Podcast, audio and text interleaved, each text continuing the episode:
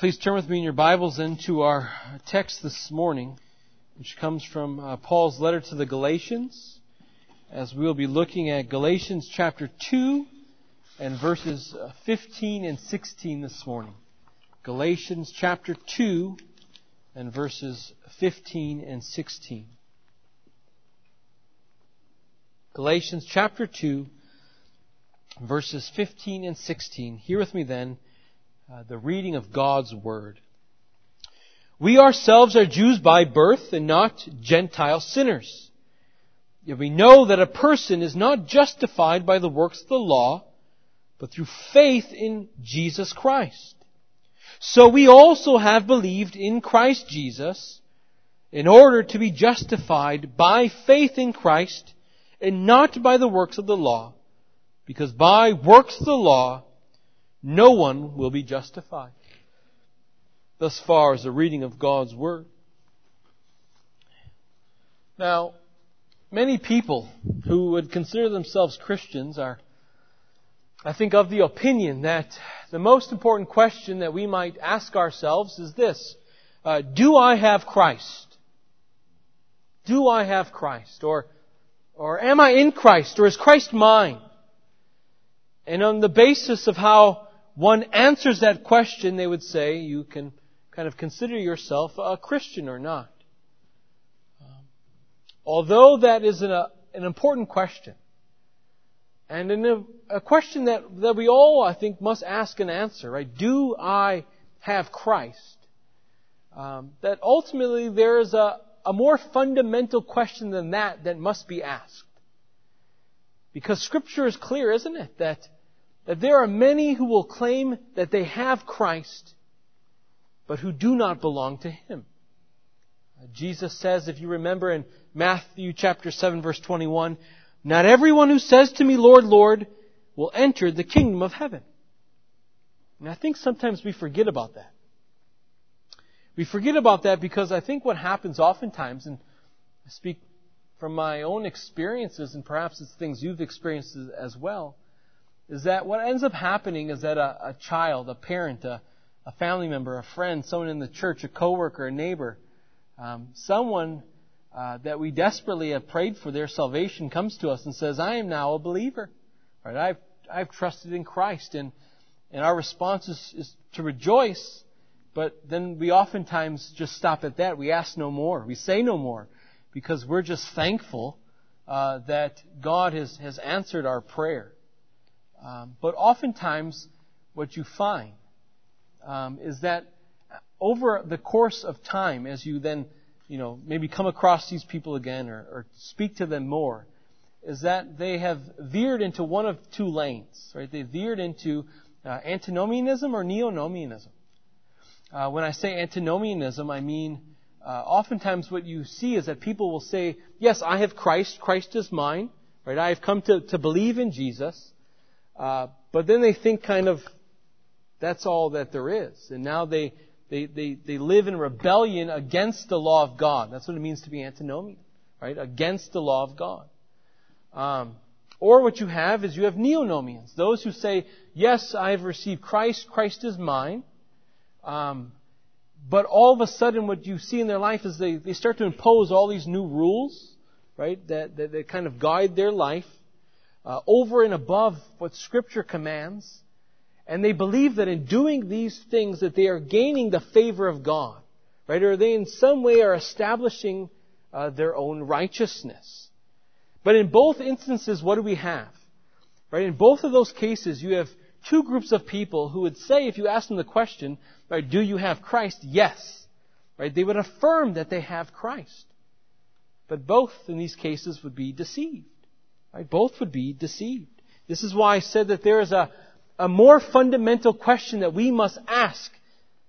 Right? That goes beyond just, do I have Christ or, or is Christ mine? Because even the Judaizers, and even the Judaizers here in our text who are stirring up all sorts of controversy and all sorts of division and schism and preaching the, the wrong gospel would say, I have Christ. If you ask them, do you have Christ? And so the more important question is not, do I have Christ? But how is Christ yours?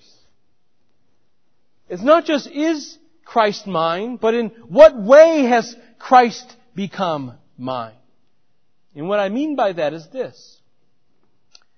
Is Christ yours in the sense that uh, you have the death of Christ, right? You believe Christ has died for you, but now you believe that in, in, in having the forgiveness of sin, that it's up to you now to live righteously in accordance to who you now are in Christ? Or do you say that, that Christ is mine through His death and through His obedience, and yet still my obedience plays a part or factors into the equation of my righteousness before God? Right? Or is Christ mine because He has completed and finished the work for all time what was necessary and what was needed so that we do not add to nor take away from His finished work, but simply receive and rest in it in order that we might be right before God. You see, we need to see the necessity of not just asking ourselves the question, do I have Christ? Or another way to state it, uh, am I right with God? But we need to dig down further, right? We need to go down further. We need to ask, how have I been made right with God? Because the Judaizers would say, I'm right with God if you ask them. But if you said, how are you right with God? They would say, well, Jesus and Moses. Right? We believe in Jesus, but we sprinkle Moses with it and you have salvation.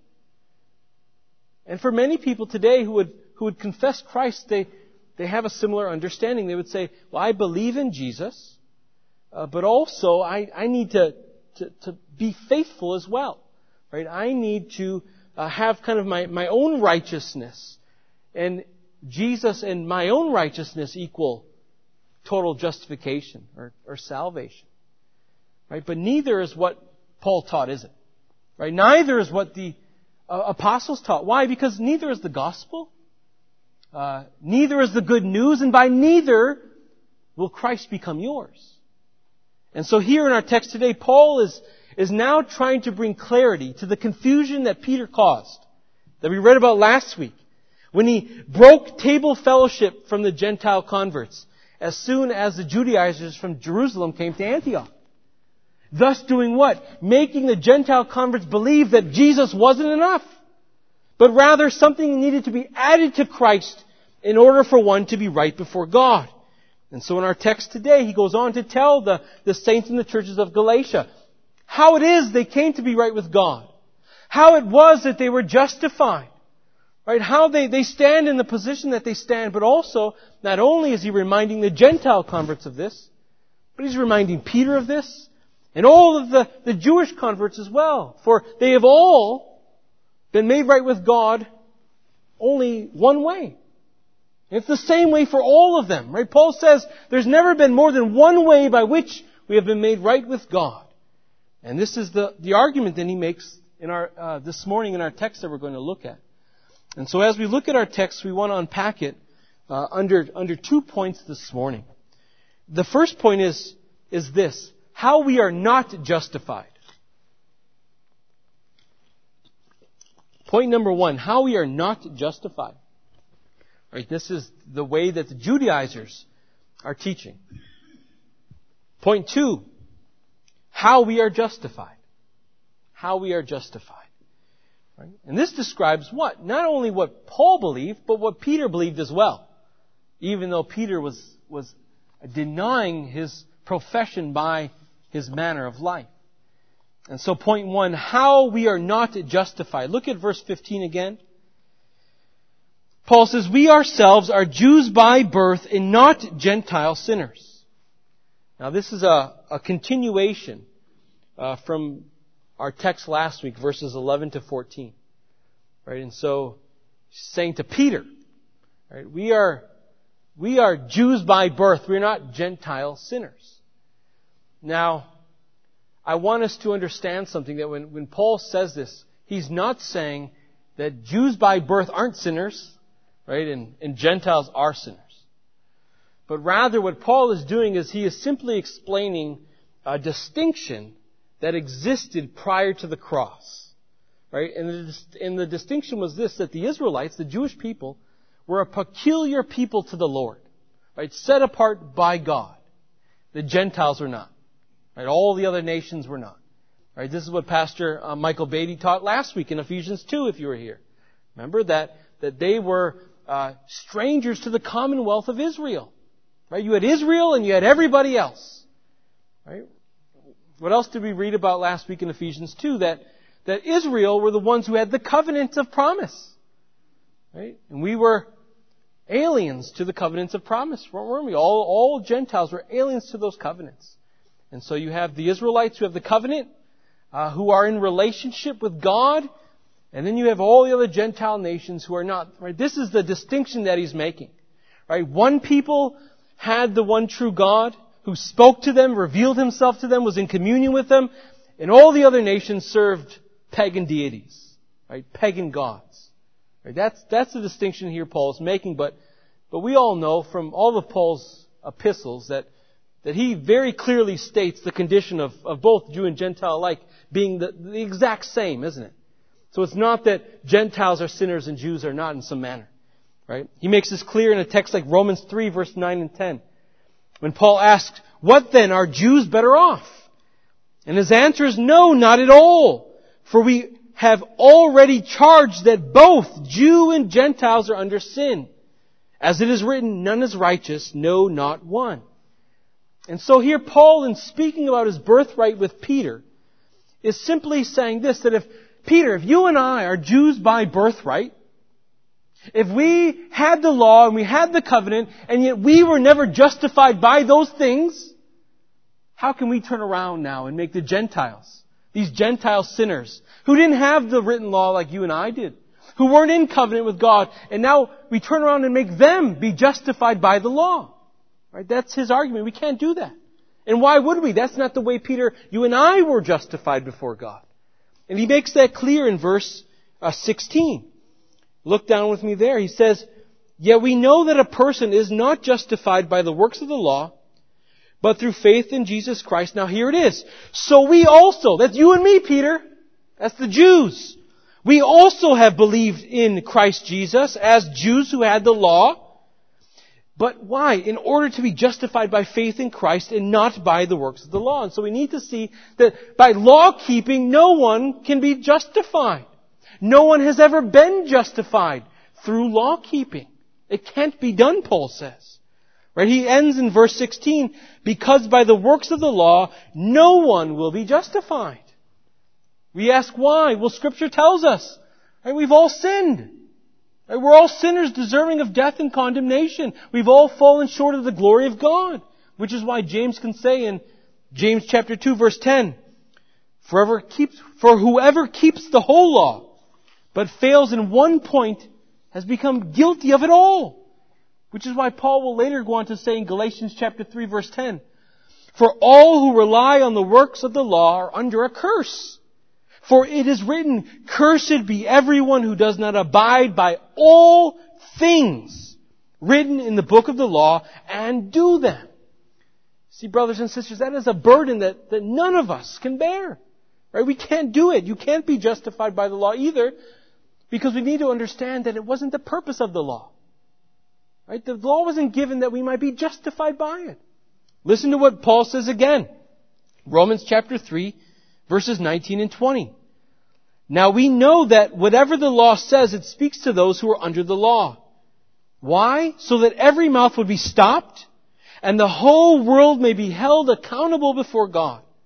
For by the works of the law, no human being will be justified in his sight, since through the law comes the knowledge of sin. Right? The, the, the law's usage prior to the coming of Christ is to show our guilt before God. Right? The, the law prior to coming to Christ condemns us. Right? It reveals that, that we are sinners who stand in the courtroom of the just judge of all the earth. And he has rendered the pronouncement of, of guilty and that we are deserving of the punishment of, of eternal death and condemnation. And so we need to see there is no amount of, of good works, brothers and sisters, that, that you and I can give to God, right, to escape that verdict, right, to have God just forget about it, right, and because God is holy and just, He can't just overlook it, Right? He can't just turn his back to it. He can't allow the, the perpetrator of such crimes to just walk free. Now here, I think some people go wrong when, when they think about this scenario. When they think about justification, they think about uh, God's forgiveness. Here in our own earthly context, we have creditors, don't we? And earthly creditors do what? Oftentimes. If you, if you owe money, if you're in debt to them, they say what? They say, well, if you pay back this much, we will forgive the rest. And so I think what people do is they, they reason back to God. Right? And they say, well, if earthly creditors are willing to just take a little and forgive the rest, I mean, surely God would as well. And if you think about it, how many, how many people who confess Christ live like that? Like God is that type of creditor. Right? They say, if my good works outweigh my bad works, I'll have paid God back enough that He'll just forget my bad works. Right? And I'll be accepted into heaven. Right? But we need to understand that God is not that type of creditor. Right? We owe a debt to God and God will collect it in full. Right? It needs to be paid in, in total. But the problem, brothers and sisters, is, is that we are all corrupt trees, as scripture tells us. Right? We are bad trees. We produce bad fruit. So we don't even have it in us to pay back to God what we owe Him. And in fact, scripture is clear. We actually owe to God not just one debt, but a double debt. Right? We owe God a double debt. God demands perfect obedience to the law. And that is something that none of us have rendered because we are all sinners. And so what God then requires for the breach of that law is for us to make full satisfaction for that sin. Which none of us are able to do. Right? None of us are, are capable of doing. Now for many that, for many we understand that we are sinners apart from Christ. Uh, that we can do no good thing apart from Christ.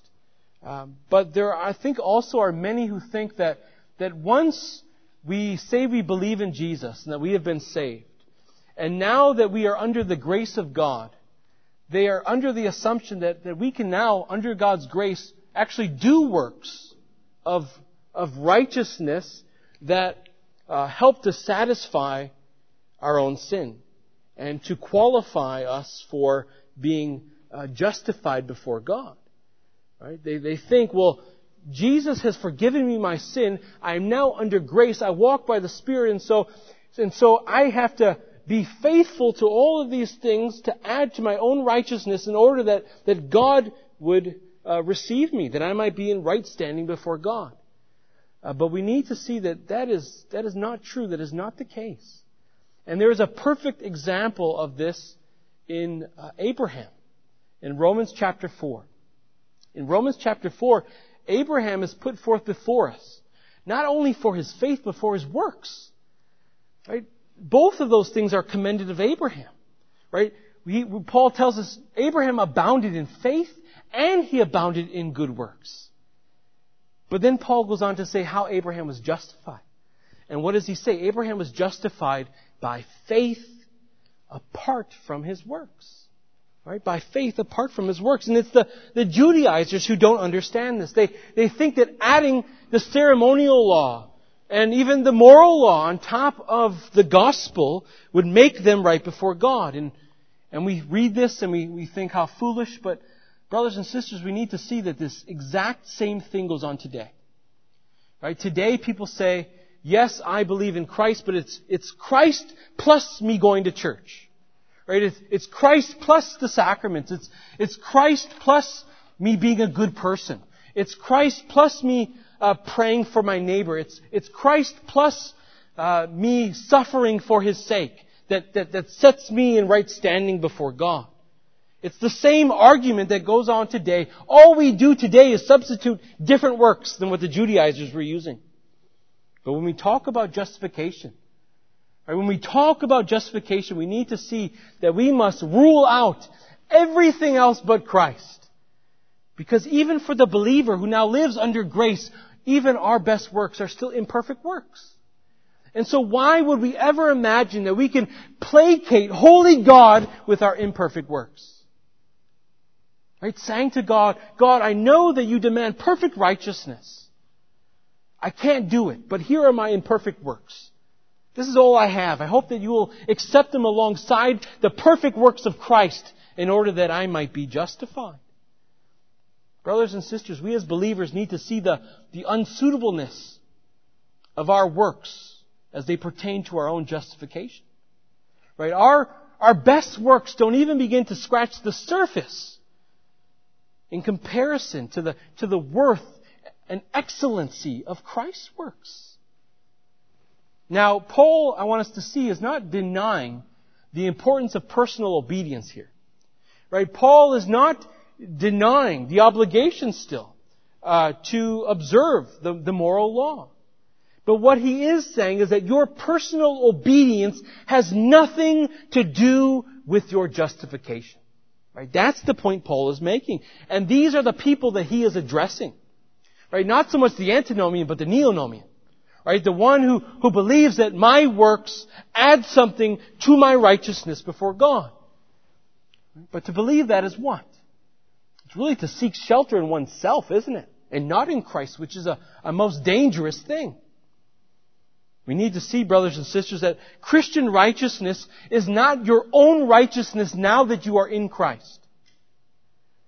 But the Christian's righteousness, even once you are in Christ, is only Christ. It's only Christ. You cannot gain favor with God prior to salvation or once you are already saved by, by climbing your way up to God by your good works. But we are so quick to forget the basics, aren't we? Right? We're so quick to forget those basics. This is what the, the, the, the saints in Galatia are guilty of, forgetting the basics.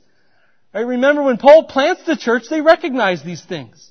They affirm them. They say, yes, we are guilty sinners. We can do nothing to justify ourselves. We've placed our faith, hope, and trust in Christ. And now Paul's saying, now you're abandoning it for what? And now you're believing the Judaizers' doctrine. You think that you have to add to Christ in order to be justified before God? Right? Paul is saying and reminding them. Remember that when Jesus hung upon the cross, right, he said, it is finished.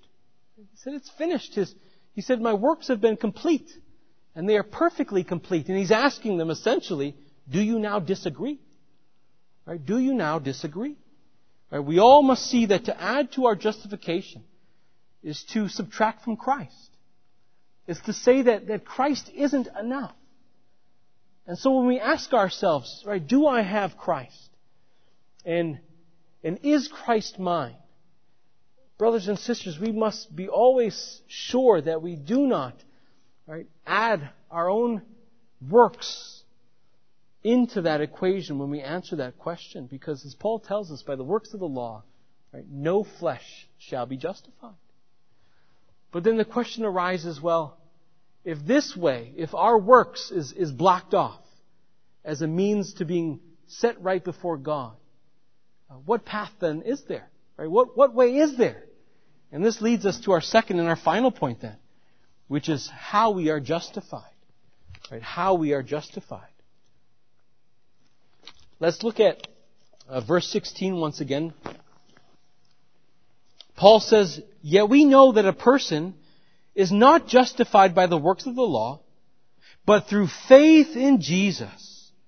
So we also have believed in Christ Jesus in order to be justified by faith in Christ and not by the works of the law. And so the short answer to how you are justified is this. It is by faith alone in Christ alone. Right? By faith alone in Christ alone.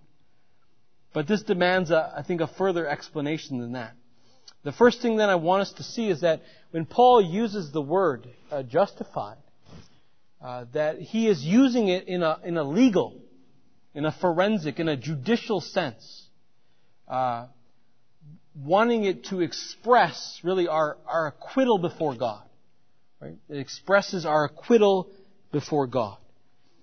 So that we need to see justification is not something progressive. Right? It's not something that grows by degrees, but rather when you are justified, right, it is a legal declaration by God right? That the, that the party here is, is innocent now, and they are now seen as righteous because of what Christ has done all their days. And this is the primary way the scripture uses that verb to justify. Right? It uses it with this, with this courtroom language uh, to express our freedom from guilt and condemnation. One example of this can be found in, in Proverbs chapter 17 verse 15.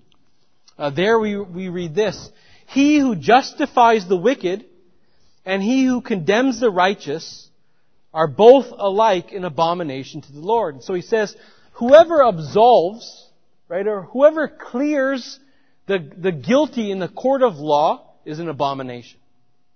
And whoever in the, in the court of law passes a sentence of condemnation upon the innocent, likewise an abomination to the Lord.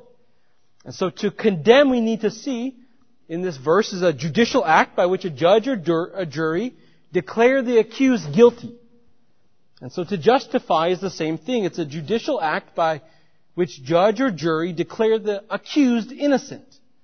We see the same thing in Exodus chapter 23 verse 7. There we read, keep from a false charge. Do not kill the innocent and the righteous, for I will not acquit or I will not justify the wicked. And so Paul's point is this, that the, the reason that you and I are acquitted before God as we stand in this courtroom and are declared not guilty or innocent is not because of works done by us in the law, but rather it only comes through faith in Christ. Right? That is, that is Paul's point here. Uh, now we've said on many occasions that it's not, it's not faith itself that justifies, is it? Uh, William Perkins defines justifying faith as this. He says, it is a gift whereby we apprehend Christ and His benefits. Right? So faith again is a, is an instrument, isn't it? It's a conduit by which we lay hold to Christ and all of His merits. And so it's not faith that justifies, but it's Christ who justifies. This is why Paul can say then in, in Romans chapter 8 verse 1, there is therefore no condemnation for those who are in Christ Jesus. So that now when we speak of justification, uh, what I, I further then want us to see is this, that when we talk of justification, it really encompasses two, two aspects or two things. Uh, one is the forgiveness of sin. Right? When we speak of, of being justified, we're talking about having the forgiveness of sin. Right? In the book of Hebrews, we're told that without the shedding of blood, there can be no forgiveness of sin. And so we need to see that by the stripes of Christ, right, we have forgiveness. For by his stripes we have been healed. By his stripes he paid our penalty and satisfied the debt that we owed. Which is why Paul, quoting David in Romans 4, then can say, Blessed is the man against whom the Lord will not count his sin. It's not, brothers and sisters, that we will never sin again. But it's that our guilt has been taken away. Right? The guilt of our sin has been removed. How? By Christ. Right? Christ has removed the guilt of our sin so that our sin was imputed to Him on the cross. And God dealt with it in full. Right? In total there. The unbelieving world oftentimes I think are mistaken when they think about Christians. In this sense, oftentimes they, they will say, well, Christians think that they are, are perfect. Right? Christians think they're perfect, but actually, the very opposite is true, isn't it? Right? The Christian is the one who understands they are not perfect, right? That they are imperfect, uh, that they are, are very fallible. Right? The Christian is not one as, as who Martin Luther says, who perfectly keeps the law. But a Christian is the one to whom God does not impute his sin. Right? That's the difference between one apart from Christ and one who has Christ. Not that we are somehow better people than others but rather just by the sheer grace of God, He, he, he has covered our sin and He no longer imputes the guilt of our sin to us. Like I said before, though, we owe a, a double debt to God. And we need to understand that, that Christ paid the double debt in full. Right? By Christ's death, we have forgiveness of sin, but that's not all that there is to it. It is by His life and His perfect obedience. That through faith in Christ we receive that righteousness. So that when we speak of justification, it has two aspects. Forgiveness of sin and the imputation of Christ's righteousness. That's what we mean when we talk about being justified by Christ. Right? We have forgiveness of sin and the imputation of Christ's righteousness. Now, don't be scared by the word imputation. Right? An imputation simply means that, that something is placed in the account of. Right? So that it's Christ's righteousness that is placed in our account now. Right? Through faith in Christ. It is, it has now been credited to us. See then, brothers and sisters, that, that we must receive then the whole of Christ's work. Right? The whole of His work. We must receive His life and His death. And we must also, though, receive His, right, obedience or His satisfaction. And this is what, what Paul recognized, which is why he declares that, that, that, that great uh, declaration in Philippians chapter 3 verses 8 and 9 where he says this, Indeed, I count everything as loss because of the surpassing worth of knowing Christ Jesus my Lord. For His sake I suffered the loss of all things and count them as rubbish in order that I may gain Christ and be found in Him, not having a righteousness of my own that comes through the law, but that which comes through faith in Christ, the righteousness from God that depends on faith. See then how desperately each and every one of us here today need to understand ourselves. We need to understand our own inability, and we need to deny ourselves in our own justification. But this is why there is such an aversion to the doctrine of justification, isn't there? Because it really strikes at the nature of man, doesn't it? Right? Man's nature is one of, of pride. We are self-pleasers. Yet we need to understand that, that where there is not the true doctrine of justification, right, neither can there be peace nor assurance. Um, it's, it's Christ's life and death live for me uh, apart from anything that we do that is the foundation for the Christian's comfort and happiness in this world. Right? And we need to recognize that. We need to see that. We need to, to come before the Lord recognizing that in our justification, you and I are bankrupt. Right? We have nothing to give to God. Right? In our, our, our pockets, you pull them open and they are empty. Right? We, we have nothing. And so if we desire to be justified, we, we must accept the payment of another. Right? Humbling ourselves and, and do nothing, right? But receive it as a gift from God by faith. Right? We need to understand that, that you are not Christ's co-worker in your justification. Right? Christ is the worker. You are simply the, the receiver in it all. There is no using our hands in our justification. Right? There are no works that can justify us. And instead, faith is the hand that reaches out and receives, right, this gift from God. Right? We need to see, brothers and sisters, that everything we need, Christ has already earned for us. He has already merited it for us. So that whatever Christ has done for those who believe on Him, God now counts it as yours. Right? Christ's righteousness becomes ours. Right? Christ's works become ours. This is the only way that any of us will ever be able to stand before Almighty God. And this is the, the, the point or the message that, that Paul wants to make clear to both the Jew and the Gentiles. Right? That, that the one and only true gospel, right? That, that, that, that gospel message that, that Paul declared is the only message that bridges the gap between those two peoples. Right? It's the only message. To add works of the law to Paul's declaration is to destroy Christ. It's to destroy Christ. What is freeing for both Jew and Gentile alike is that for you and I who are in Christ, the law has lost its condemning power against us. Right? What a glorious acknowledgement of that we ought to make. Right? That, that we who are in Christ, right, the law no longer has that condemning power. Brothers and sisters, we need to see that the, the law accuses. Right? The, the, the law says guilty for the, the tiniest, the smallest of infraction. And so we have to ask ourselves, why would anyone want to remain and hold on to the law and submit themselves to it as a means to be justified when God tells us that all you must do is look up and you will find all of the righteousness that you and I need. If you remember in the book of Numbers, chapter 21, verses 8 and 9, the Israelites are punished because of their ingratitude. And God sends the fiery serpents to bite the Israelites, and when they're bit, they die. The Israelites uh, repent of their sin, recognize what they have done, and ask Moses to go before the Lord in prayer and ask that the Lord would stop sending these fiery serpents to, to bite them. Uh, do you remember what, what the Lord's response is? He tells Moses to, to, to make a fiery serpent and to put it up on a pole and to tell the people that when they are bitten by the fiery serpent, that they are to look up at the pole. Now, in John chapter 3 verse 14, when Jesus is speaking to Nicodemus, he references Numbers 21.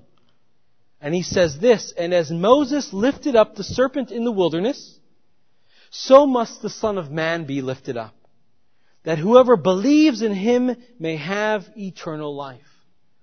What I want us to see is this, that when the Israelites were bitten by the serpent, to look anywhere else, to look to themselves, to look to their own works, to look to their neighbor, to look to the stars, moon, and sky, once they were bitten, they would die.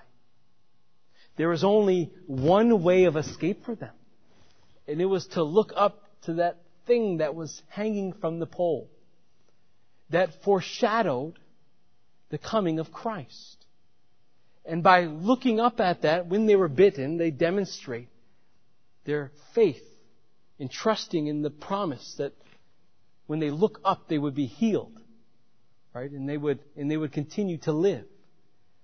Well, brothers and sisters, we need to see that the healing in the wilderness, that pardon of sin, and that life that they were given is a type. It's, it was a type of, of the true pardon of sin and life everlasting that, that everyone who, who looks upon Christ on the cross, right? It is that pardon from sin and life everlasting that, that we who look to Christ on the cross shall receive as He is the only one who is our means of escape. He is the only one who can free us from, from sin and death, to look to Him by faith. But what we must recognize, even in the example of the Israelites, is this, is that they had to come under the conviction of their sin before they could ever look up. And the same is true for you and I. Right? Before we can ever muster up the strength to look up to the cross, to Christ by faith, we must first come under the, conviction of our own lost condition. And yet, even that, brothers and sisters, is not something that we can muster up under our own strength. Right? In our own strength, we cannot identify our own sin, become repentant of it, nor look up to the cross. But rather, we need the grace of God to do that. Right? This is what Paul says in Romans chapter 8 verse 33. Who shall bring a charge against God's elect? It is God who justifies. It is God who justifies. If you want to be in right standing with God. You must cry out to the God who alone justifies. Lord God Almighty, reveal my sin to me, that I might acknowledge it, that I might repent of it, that I might cast myself before your throne of mercy. Right? A mercy that, that neither you or I are deserving of. But we would ask, Lord, enable us to relinquish everything it is in this world that we hold on to for the surpassing worth of knowing Christ and having Christ and receiving Christ and all of the benefits that He won, understanding that Christ and Christ alone is the only ground for the Christian's justification before God. Right? Jesus did not merit forgiveness of sin for you and I. He did not merit life everlasting for you and I so that you now can go merit it for yourself. Right? Jesus said in his high priestly prayer in John 17 verse 4, I glorified you on earth, having accomplished the work you have given me to do. Brothers and sisters, do you believe that? Do you believe that? That everything has been accomplished for you? That there is no more working towards your justification? Right? Is this the Christ that you have? Right? Do you have the, the whole of Christ? Or are you right now sitting here today holding on to only a piece of Christ? Do you say, well, I have the forgiveness of sin, but I must maintain my own righteous standing before God in order that I might be justified? Let us see, brothers and sisters, that, as Paul says, by the works of the law, no flesh will be justified. If you desire to be justified before God, then we must recognize it is all a work of God's grace, whereby He causes the sinner to, by faith, look to Christ in the cross and nothing else. Right? To, to look to the merits of Christ, receive them and nothing else. And to trust that on that cross, that our sin and the guilt of it was imputed to Christ. And in exchange, uh, the righteousness of Christ was imputed to you and I. And in recognition of that, it ought to, to cause every one of us here today who believes to, to rejoice right, wholeheartedly together, knowing that, that it is Christ and Christ alone that is the ground for our justification. It is because of Christ and no other that right now, at this moment, we stand in right relationship with God. And it is because of Christ and Christ alone that you and I shall be reconciled to God through Christ forever. Let us pray. Heavenly Father, we thank you for the doctrine of justification. We thank you for Paul's uh, great clarity on the matter. Uh, we thank you, Lord, that you have uh, given us the Holy Spirit who enables us to discern these uh, spiritual matters and to understand them uh, rightly and properly and accurately. Uh, Lord, we ask that you would help us each day to be down any any pride that bubbles up within ourselves that might cause us to think that our own works have anything to do with our justification. Help us, Lord, to not be neither antinomians or neonomians, but rather just be true disciples of Christ. Uh, those who, who uh, uh, rest in Christ alone, by faith alone, recognizing that, that Christ in Christ only is the ground of our justification. And in light of that, Lord, help us to uh, forevermore be thankful and to express that thankfulness each day, uh, recognizing that we are not uh, forgiven because we are better than others we are simply forgiven because it was the good will and pleasure of God. And He chose us in Christ before the foundation of the world, and He does not impute our sin to us anymore. And so, Father, we thank you for this, and we uh, raise up your name this day, and we ask, Lord, that you would help us to, to walk before you then in a manner worthy, pleasing of our Lord and our King. And we ask these things in Christ's name we pray. Amen.